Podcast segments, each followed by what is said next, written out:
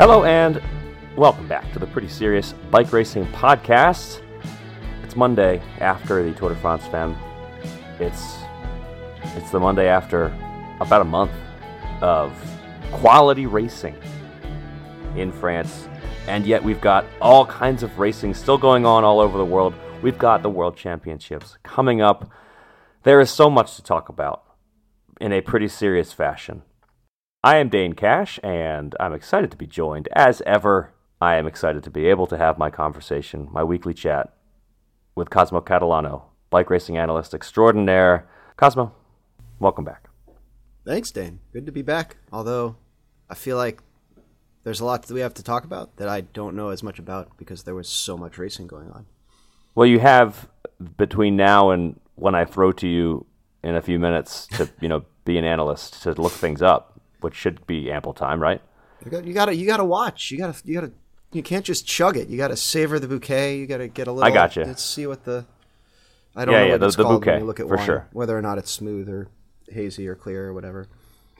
Also joining us for the second straight week, which is very exciting news because we went so many weeks without hearing from you, Ruth. Ruth Winder, welcome back to the Pretty Serious Bike Racing Podcast. Thanks for having me again. Of course. We are here to talk Tour de France Femmes. We are here to talk Clásica San Sebastián. There's the Tour de Pologne going on right now. I mean, literally right now. The third stage of the Tour of Poland is ending. It just ended. Rafał Majka won the third stage of the Tour of Poland ahead of Matej Mohoric. This just happened. We've got Worlds coming up. There is a lot of bike racing going on at this time. It's I was texting someone about this, how this is a funny sport where in the middle of the season we get the Tour de France, and then there's still all kinds of action right after that, particularly when Worlds gets kind of moved to August. We've got lots to talk about, as we do every week, really. I mean, that's kind of the nature of the sport. And if you like hearing us talk about bike racing, I'll tell you right now, before we get any farther into the show, you should head on over to escapecollective.com/join and sign up. Become a member of the very cool Escape Collective community that supports this podcast, Wheel Talk, Placeholders, Geek Warning. We'd love to have you as a member, and you should go check it out if you haven't already. If you already are a member, we are so grateful for that, and we appreciate you. Yeah, all right, on with the show. So we've got Tour de France Femmes, I think, is going to be our main topic of discussion today. Before we delve into that, though, I do want to kind of start with some news. There's some pretty horrible news to touch on here before we do that. Horrible news out of the junior cycling scene here in Boulder, where Magnus White, who was 17 years old, was killed this weekend when a driver hit him while he was training, literally a few hundred meters away from where I'm recording right now. Really awful. Junior racer, multi-disciplined talent, and he was about to head to Worlds, which, yeah, like I said, we're going to talk about Worlds, and he was going to be going there. Mountain bike talent among the juniors. So awful news that just happened, and our thoughts are with everyone here in the Boulder cycling community, the Boulder Junior Cycling, and really anyone affected by this. It's pretty tragic news, obviously, when this happens to anyone, but particularly for a 17-year-old. So our thoughts are with everyone. Yeah. All right. We're going to talk about the bike race. We're going to talk about Tour de France Femmes. We're going to talk about all the bike racing. So let's start with the race that just ended. Overall impressions. Tour de France Femmes, Demi Vollering was the pre-race favorite, and Demi Vollering was the very clear winner at the end. The podium was a little bit of a surprise in that it did not feature Annemiek van Vleuten, who was the kind of other favorite besides Demi Vollering. Lotte Kopecky of SD Worx just narrowly pipping Kasia Niewiadoma for runner-up honors. Niewiadoma settling on a tiebreaker, third. Right? Didn't they have the same official time? Yes. On tenths of a second, it was decided, which is probably pretty frustrating for Niewiadoma, but nonetheless, she did finish on the podium, and I think she probably was happy about that. So, at the end of the race, Demi Vollering, your clear winner. I think there were all kinds of great stage battles, though. Lots of interesting talking points throughout the race. Overall impressions. Cosmo, Ruth, what did you think?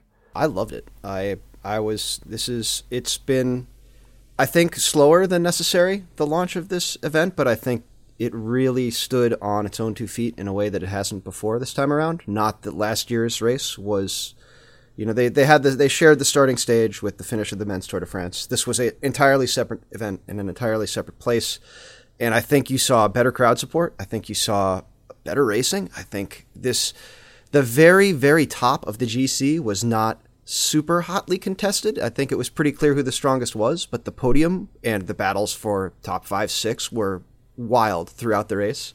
I think you saw the sort of early aggression and chance taking in the first couple stages that you really only kind of see in those chaotic days of the men's Tour de France. And I thought it was just really delivered on all fronts in a way that I've been wanting to see it deliver probably for a decade plus. So good to see it out there and love to see the support it got. Definitely. The support they had was so cool. The crowds, to see that for a women's race, like you rarely ever see that. And that was just so awesome to be able to see that for everybody out there racing. Yeah, that was great. And I think the fact that they got that level of support where this race occurred was, I don't want to say surprise, but very cool. I mean, they're in this place that, well, first of all, the men's race had been through there and spent a fair amount of time there, and the fans were still out in force. That was awesome to see that throughout the race, and I think it really added to the entertainment value. All right, let's talk about some moments that stood out during this race. Cosmo, I want to throw to you first because I know that one of those happened early on in the race, and I'd like to keep things chronological. So I touched on it earlier, but the aggression in the front of the race in the early stages was really cool. It wasn't just, a break gets away and we wait for SD Worx or probably usually DSM instead of SD Worx to chase it. It was like, we're going to go out there, we're going to shake things up, we're going to grab mountain points, we're going to take the stage, we're going to do whatever we can do. We're not sitting here and waiting for the race to come to us. And it was just, Fenix could have won nothing. They could have not had the mountain jersey. They could have not won a stage, and they still would have been out there looking awesome. Like, there was a particular moment, I think it was stage 2 maybe, where Eva von Ucht was kind of shaking her head because the Fenix riders just keeps on attacking, almost like on pure stoke. And I was very much like, I don't know. I think that's the move. I think this is just, you're out there, you're on the stage. This is your moment. Like, let it rip and see what happens. Because, there's some super strong teams riding really well. They're probably going to bring it back. Like, make it happen when you can make it happen. And Fenix really did. And it was cool to hear their interviews with their DS afterwards saying, hey, yeah, that's the plan. Like, that's what we're going to do. I love that. I think it's cool to see, like, they have to kind of do that, right? We have these bigger teams, and like you said, they're probably going to come back. And most of the time, they would have come back. And the fact that we had so many breakaways stay to the line this time, or almost stay to the line, is pretty rare and unusual, I would say. But there's always a team or two that's just like constantly never, ever, ever ending attacking. And so eventually the peloton's just like, oh my gosh, I give up. Fine, go, like, be gone. I don't want to see you anymore. And the fact that it really worked out for them is cool. It's not like some epic tactic that we need to analyze. It's just that they kept trying, and the peloton got fed up with it. And then the peloton failed in bringing them back sometimes. When those teams were doing these attacks that just wouldn't let up. And it's because they know they don't have another option, because if they do wait to the line, or they do wait to the climb or the sprint or whatever, they know their best chance is maybe 15th or something. So they just have to race that way. Otherwise, they just choose not to race. And I don't think anybody wanted to come to such a big stage like that and choose not to race. I think sort of taking us out of order here on our sacred run sheet, but I did want to mention at some point that I think SD Worx really playing the long game had a big impact on the way that this race played out. I think they did a great job with the early stages. They made other teams do work at times to a point where it was even, I think, a major talking point with the question marks around, okay, will DSM actually, We had a story up on Escape Collective. Will they call the SD Worx bluff? And I think for SD Worx, I mean, the team, they ended up at this race with with two riders on the podium. They ended up with multiple stage wins. They took the points jersey.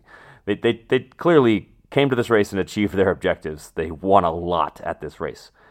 But they also, I think, made the conscious decision at various points to put the onus on other teams to do some chasing. And it actually, for particularly in the kind of middle second half of the race, there were once and then again and then again and again, you kept having these breakaway stage winners that was on stages that we really did not expect to see those things. And I think SD Worx deciding to let other teams, you know, try to call their bluff, it generally ended up in the breakaways winning. And for me, I think SD Worx is probably fine with that. It's a long-term game for them where they say, yeah, we're going to let some Tour de France stages go. That's fine. We still crushed the Tour de France. We took second and first. We won a bunch of stages. We took a bunch of jerseys. And in the end, other teams, I think, are going to have to realize, wow, SD Worx really is willing to throw away those wins. And we're going to have to do that work. I don't think that's going to earn SD Worx any friends. We're going to talk about that a little bit more. But in general, I think they're playing the long game here. They're willing to throw tour stages, multiple tour stages away, if need be, to keep up this strategy of, yeah, we'll let you do the work. That sounds fine, and then we'll finally take over in the end. If we lose the stage, we lose the stage. Whatever, we're going to win the whole thing, so who cares? And I was sort of impressed by that. It's easy to see that as a negative thing, but I think it's bike racing. So yeah, I would say that Kopecky seemed a little upset sometimes when she didn't win the stage. So completely and 100% totally okay with all of the loss is maybe not true, but maybe Danny after, Stam though. Like, okay, Danny Stam might be fine with it, but maybe his riders may be less so. Maybe. Ruth, in the past, on this very podcast, we, i.e. you, have been somewhat critical of a certain rider who sometimes makes attacks that are unsuccessful. What did you see from Kasia Niewiadoma in this race, and do you think that she, you know, maybe was a little bit more tactical? I think we saw her do a little bit of her trait, her personal trait of attacking, and nobody's really sure why. Earlier in the week, there was definitely a few times when I was just like, Kasia, everybody is on your wheel, everybody. You're just going hard with everybody behind you, and she wasn't making up any ground, and it seemed like she was just making herself tired. And the only reason I get so, I don't know, on her about it is because I think she has such an ability to do well, and it's so fun to watch her race. But then we did, I think, really see that on the last, oh, not the last stage, but the last road stage up the Tourmalet, where she just rode really within herself. On the descent, I don't even know that she attacked, which is when she got her gap. She just is a demon descender. I've descended with her multiple times in races in the past, and sometimes you're just like, oh gosh, hold on for dear life. And I'm lucky that I'm a good descender too and have been able to descend with her. But I know if you're not that confident, that it's really hard to hold her wheel. So I think she was just doing her thing. And then the whole time she was just climbing within herself and just looked amazing. And when, yeah, she looked like she was suffering for sure. Like she didn't look like she was going easy. But she just was able to hold this pace the whole way. And I think when you're able to dictate that yourself, it's easier than when you're having it dictated by somebody else. And I thought that was just really impressive, the way that she rode herself into second place on the day, and her third place in GC overall was really, really good and awesome to see. I thought she had one of the most, like, I'm trying to think of the adjective I want to use. It was just very like pure and refreshing kind of interview after stage 7, where she was just like sitting on the ground in a semi-exhausted state being like, you know, it was super hard. Like we knew where I was weak. We worked on it, focusing on the stage for, you know, months. When Annemiek stood up, you know, they made that first move on Aspen. She's like, this is where I would normally get dropped. I just have to fight through it. And it was just the planning and the work that went into that, and having it work out so well for her, I thought was really cool. I think a lot of that, you just assume riders train and they're good and they do what they do, and it's just to have that kind of look into, we were planning for this, this was our goal, I executed on it and it worked. I don't know, I felt a lot of like kind of shared relief just watching that. Also, she dropped a lot of F-bombs and then apologized for dropping F-bombs, and she was like, English isn't my first language. It's like, we know, and I'm also pretty sure you know what that word means. It was funny. It was good. It was a pure, The word I keep coming up with is pure, and it's not quite right, but there's just a wholesomeness to it that I was like, yeah, this is good. Just honest, probably. Raw and honest. Mm-hmm. Unfiltered. Mm. We've talked about the rider who finished third. We've talked about the riders who finished first and second. Annemiek van Vleuten, winner of the Giro, came to this race as the second favorite behind Demi Vollering and didn't finish on the podium. What do we make of that? I mean, is it fatigue? Is it, a rider who is 40 years old finally actually maybe riding like someone that is maybe not 40, but 30, 35 years old? Because she's still a heck of a good rider, that's for sure. It seemed to me that the form just maybe wasn't quite there. I mean, she didn't deliver the TT ride that I think everybody expected. So it's not like it wasn't like there was a huge tactical mistake or something at some point in this race. She just seemed like she maybe didn't have quite the level required to take on SD Worx. I was honestly pretty surprised. I thought she would come out and still kill everybody on the last climb. I was like, oh, we haven't seen much of her. She looks kind of terrible some of the days, but she always looks kind of terrible on her bike. It doesn't mean anything. And then, on that climb up the cold Aspen, I think it was already, she wasn't looking so hot. And then, she just kind of fell apart. And I don't know what it is. Who knows what it is? She's also still, just did really well at the Giro and everything. So I fully expected her to come out and just kind of crush everybody, but that's just not what happened. I think I was most impressed by the fact that she rode like she was going to crush everybody. Like she was the way they put Lippert on the front leading in or about halfway up Col d'Aspin and just smashed it and rode it as hard as she could ride it and tried to make it the hardest she could make it. And I mean, she said afterwards, I rode it like I was going to have my best day and win the race this way. And I didn't have my best day. And that was that. And I just, that level of confidence in herself, I think is it speaks a lot to the career she's had, and also maybe suggests, she doesn't really have another card to play. She's always been the strongest. She's always been the most powerful. And when something happens, like she rides really hard and the second, her closest rival for the overall title doesn't want to ride hard. It's like, nope, I'm not playing this game. You can pull me back up, or we can sit here and wait for everyone else, but I'm not. I've got my game plan. I'm sticking to it. And she really didn't seem to have an answer to that. When Demi Vollering was penalized 20 seconds for drafting, at that time, it seemed like, oh man, 20 seconds, that's a long time to lose in a big stage race, but it wasn't. She still won by 3 minutes. It really wasn't that close. And, Van Vleuten just didn't have it. We had quite a fair bit, I feel like, of drama just with, SD Worx and losing DS in 20 seconds. And then Lotta Henttala also getting disqualified from the race. I don't think there was any video footage of her incident. It was claimed that she was holding onto the car, but then she said in a post that she did not hold onto the car, and it was just 10 plus seconds of a sticky bottle, which is kind of a long time.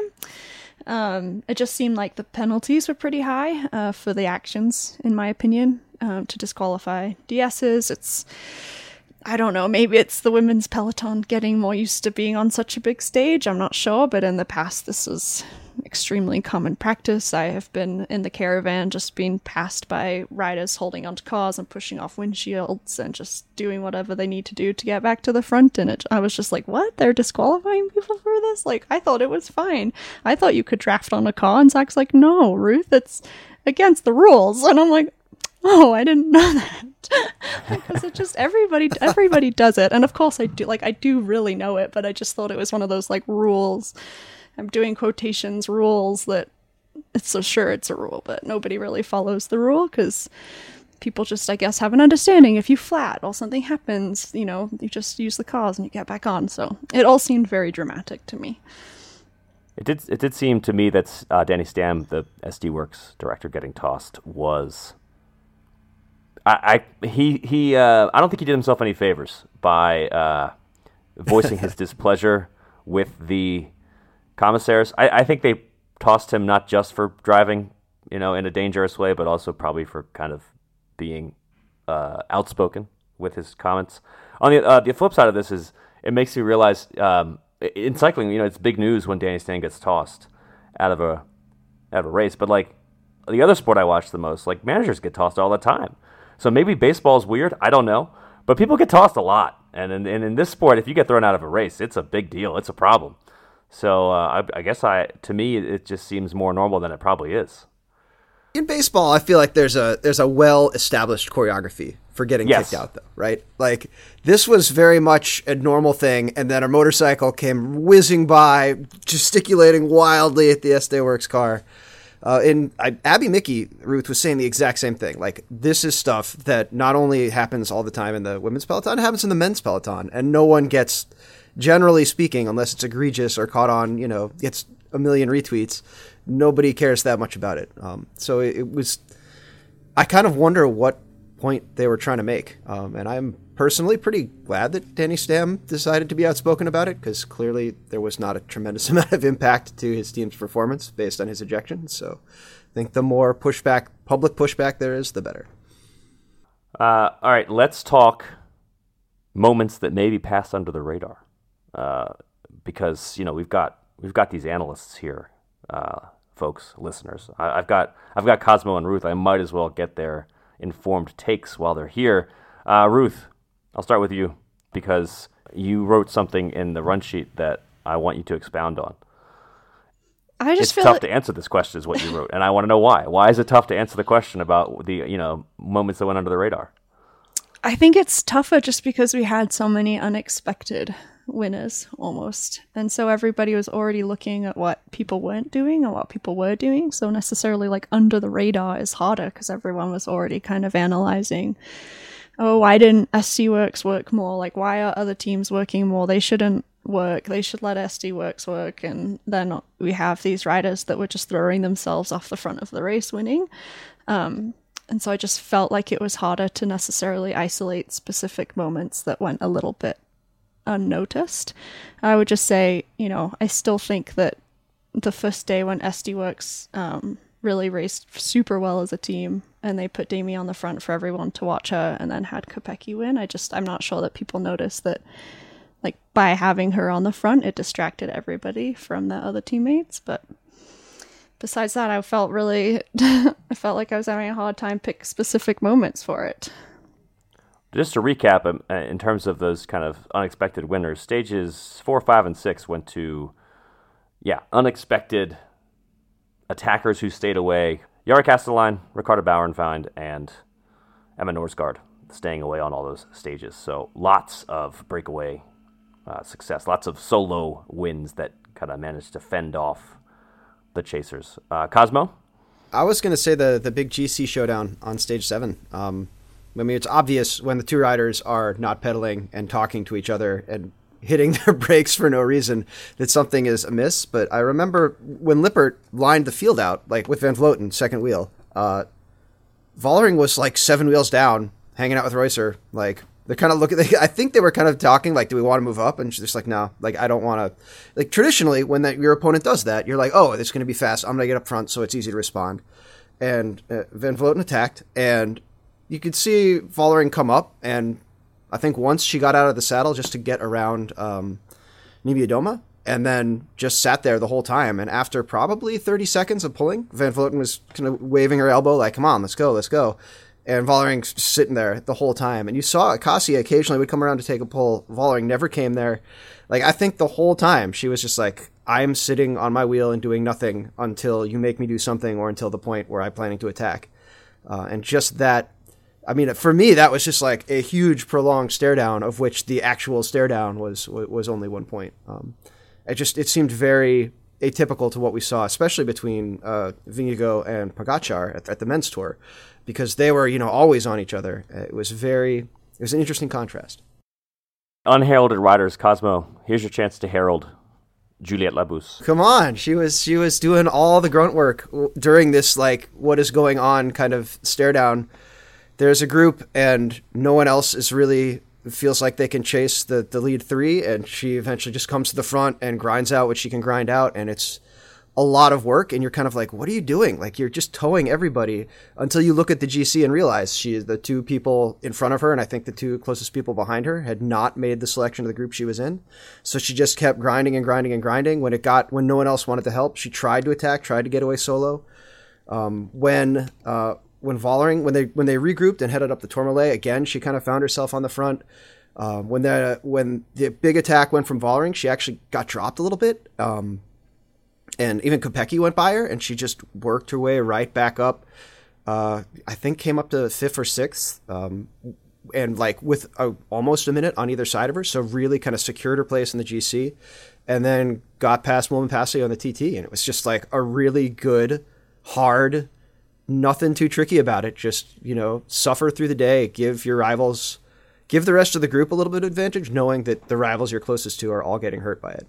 It was really cool. I like to see that kind of riding. So I totally agree. She was super impressive. It was when she was throwing out all her attacks, I was like, don't do too much. But then it seemed like the last couple of Ks of the climb, she totally came back and had, just this effort left to give. She just had to do her thing and kind of ignore everybody a little bit at some point. But yeah, she's been slowly getting so much stronger. I was teammates with her a couple years ago and just like has such a strong work ethic. And yeah, it's really fun to see her just do her thing and finish 5th is amazing. Like, such a cool result. All right, I do want to rate the tour. But first, what did we learn? What did we learn from this tour about mainly SD Worx, I think is what we can draw a lot of conclusions about. Maybe their tactics, results, just in general. What did we learn? I think they seem to have a general plan, but it also seems like they just let the strongest rider do their thing. I do think that we saw them have some tactics some days, and then it seemed like we'll just let Kopecky go do her thing, or let Vollering go and do her thing.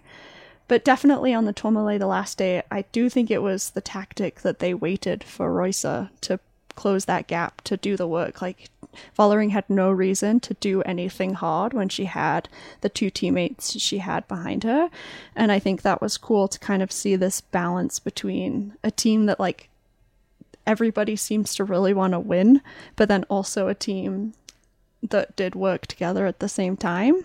I have to imagine that letting the strongest rider win often is part of what keeps this team more or less running smoothly. Sometimes it doesn't, but generally, they've been running more or less smoothly for a decade now. It's hard to argue with your director's decisions on who gets to be the leader or whatnot when it's just the strongest rider. And this is a team full of strong riders, but if they just say, hey, strongest rider goes today, and sometimes that leads to intra-team drama like we saw at Strada. If you have that mentality, if you have that approach, it is kind of hard to take too much issue with things when that's the normal approach, and it seems to work pretty darn well. It was interesting to see on, I think it was stage 3 when Lippert won. It was interesting to see how they did their, they had Vollering lead out Kopecky, and Kopecky didn't win, and that affected nothing for the rest of the race. Like, everything still went according to plan. It wasn't like, Kopecky, you blew it, or like, why did we waste all this effort trying to get you across the line first, or etc. I don't think her tire was that flat. I saw people pushing on the tire at the end of the stage, and it didn't look flat enough that I mean, maybe you would notice in a sprint. I don't know. It didn't look very flat. I just thought it was, that it's easy when you're always winning to be like, yeah, we're just going to follow the plan. You win and you're like, yay. But when things don't go right and you still follow the plan, you still execute and you still win, that's really where you see what teams work and what teams don't. And I will say, I think we saw the Peloton get a little fed up with SD Worx at a few points during the race. And I love a lot of their riders and the way they ride. I think they're all super strong and a great team unit. But at the same time, they do visually look to be a little bossy in the Peloton, especially in small groups at the front. And I think maybe some of that caught up with them on the days they didn't win. To me, individually, the riders on this team all are pretty likable, I think. They're pretty easy to root for. There's no one who stands out as like an obvious, easy to root against that person. But as a unit, they definitely, it felt like this was a possible heel turn for them in the race. I mean, they... They are the dominant force in cycling for years. It's been Annemiek van Vleuten and SD Worx year in, year out for a long time. And there's plenty of reasons to sort of get tired of seeing them win all the time, just because we like to see multiple people in contention. It makes racing more entertaining. But for me, this was the race where I think that there are some fans who might, from this point on, actually kind of root against them just because of that way they rode. And yeah, Danny Stam getting thrown out of the race for driving a certain way and probably complaining too much. And they did a lot of, complaining just in general about this or that thing. You saw some complaints about this or that thing, and yeah, I'm just sort of wondering. Yes, they crushed everybody in this race. Yes, they won. But is this the race where they go from just being that dominant team that people are kind of tired of seeing win to maybe being a team that people actually root against? Again, even though individually, I don't know. I mean, it's hard to root against Marlon Rousser, for instance. Like a lot of Kopecky, the Demi Vollering, the individuals on this team, they seem delightful. But as a unit, they certainly did seem to really kind of not make any friends at this race. I think it's hard not to like them a little bit. I think although they win a lot, they're still winning in really cool ways. I mean, you can't argue that the last day at the Tourmalet wasn't exciting. They did a really good job as a team. I think some of the earlier days in the week, it was questionable if they had a tactic or they were just like out racing and trying to win. And if they won the day, great. And if they didn't, then it didn't really matter because they were going to win the GC.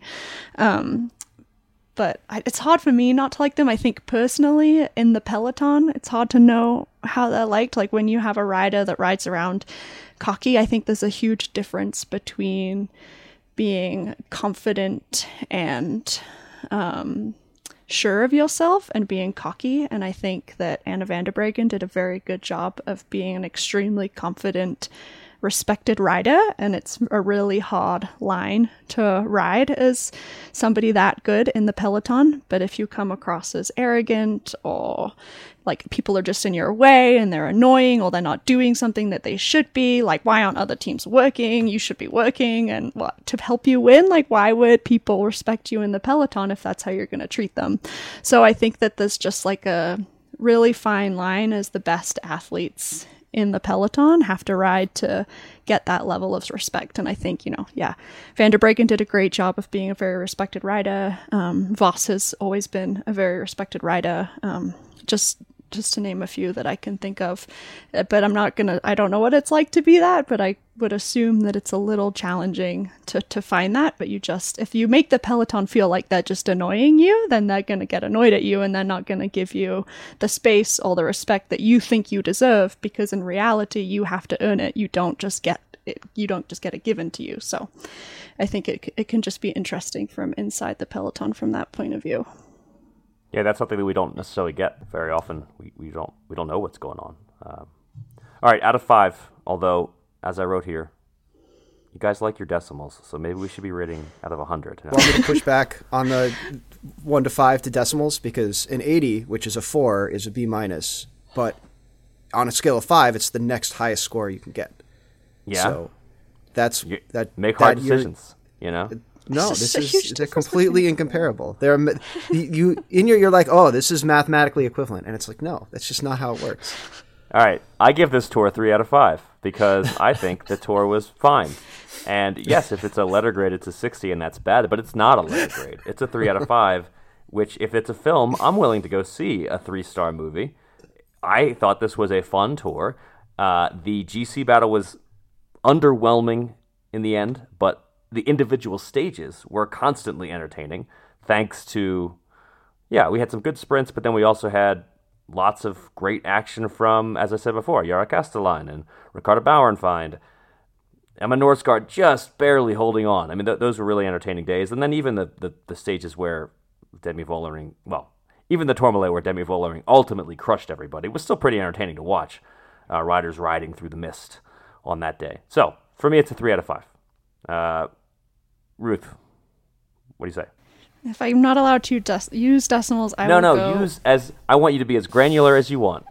That's just the difference between a 3 and a 4. I went with a 3.5. If I had to pick, I'd go 4. I think that the courses could have, like, the way the GC was, it would have been fun to have, like, maybe one bigger climby day earlier in the race. It would have been fun to not end on a time trial, I think, in terms of that. But yeah, I think the way that it was raced, the support that we saw, just to have the excitement for women in the sport and just be there to watch it and experience it from afar, what it means, not just for cycling, but just, like, general women in sport. I think I can't rate it lower just for emotional reasons like that. And yeah, I think from the day-to-day racing itself, we did have some really exciting finishes. I think there were times where I would have loved to see a bunch sprint, so just like a little bit different. If it had been raced a little bit different in terms of tactics, that would have also been okay. So I had my downsides, but overall I enjoyed watching it and will watch again. I'll definitely watch again, for sure. Yes. I mean, I think I would watch again even if it were a one, right? I mean, yes, definitely. Watch again, and we would hope it would be at least a two the next That year. Was a silly thing to say. Cosmo, I think you made a fine point about your letter grade. And okay. It's the same number that you said it's an 80, right? So go ahead. It's a 4, right? I gave it a 4. I thought it was really good. I am not willing to say the GC battle was boring when second place was decided by less than a second. The only thing I would have liked to see is maybe some crosswinds or some sort of deception. I think the Vuelta Femenina was still better because of all the kind of chaos and drama surrounding it. But you can't replicate the tour outside the tour. But no, I was very satisfied with this. I would love to see another stage like we saw on the gravel last year, but you can't have those every tour. Again, early mountains I think would be cool, or mountains after the TT would be cool. Maybe a few more days in this race, make it like a 10-day race. Yeah, but that's another discussion for another time. I loved it. I thought it was great. I think that what we maybe need the most is just for a rider to come along and be able to challenge Demi Vollering. All right, that's the Tour de France Femmes. Avec Zwift. Let's talk San Sebastián real quick, where Remco Evenepoel took his third win in the race. He took his first one when he was 19 years old, which is kind of, he's still so young, so it's wild that he already has 3 San Sebastián wins. He did this one with a sort of very characteristic long-range attack, although he was not solo. He did have a little bit of company this time. He went, 70K. He went clear of the pack to go meet up with the survivors of the break. He had Peio Bilbao. He had Alberto Bettiol. They had Alexander Vlasov up there. At the end of the day, it was Bilbao and Evenepoel up the road, fighting for the win amongst themselves. Evenepoel, at that point, the two-time winner, go on to be the two-time winner. And Peio Bilbao, the kid from the Basque Country who grew up not very far from San Sebastián, unfortunately for Bilbao, he was beaten by Evenepoel in the sprint. I was impressed by Evenepoel's sprint. Ruth, based on what I'm reading here, you're less impressed by Evenepoel in the sprint. Well, you just said now he can sprint, and I just thought you just beat one person when you stood out of your saddle and sprinted.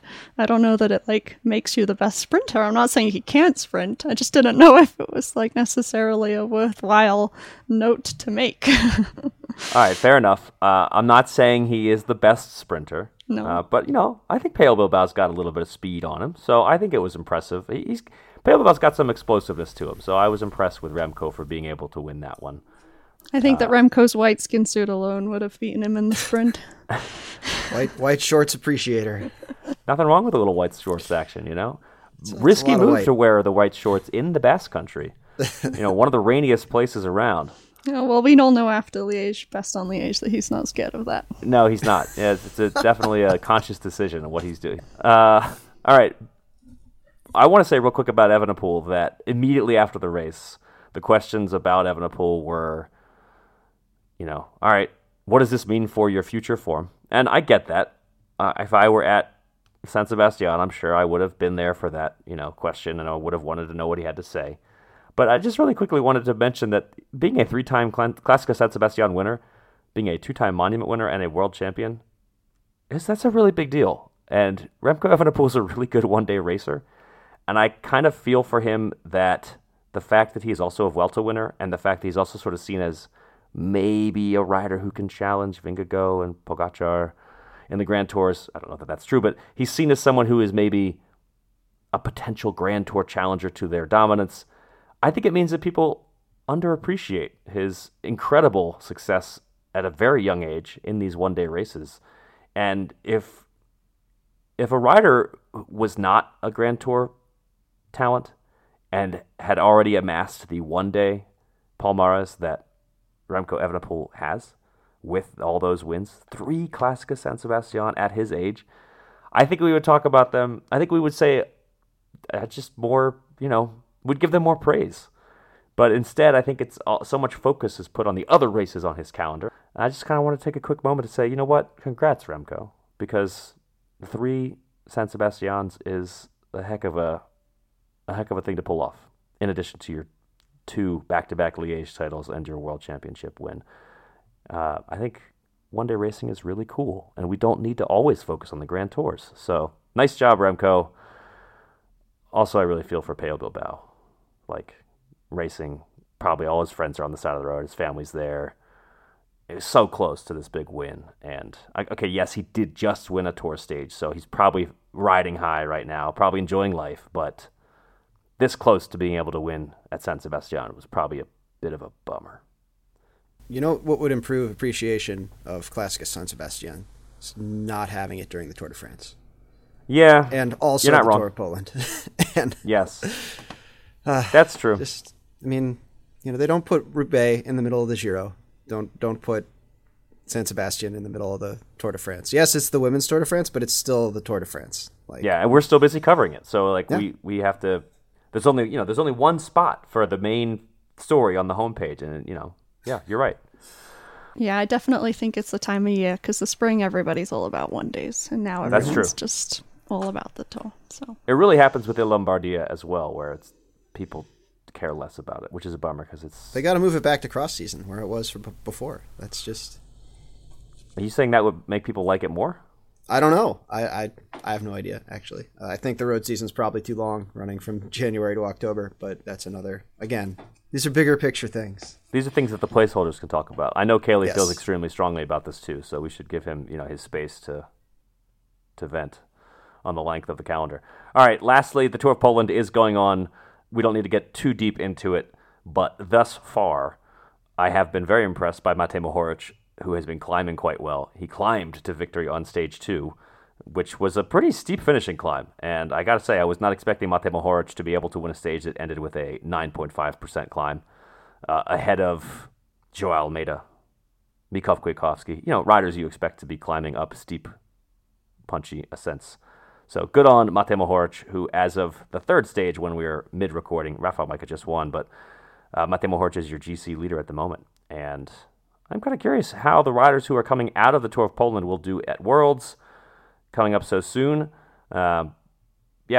Interesting decisions there by all these riders. Good on Mohoric. Had a heck of a season so far.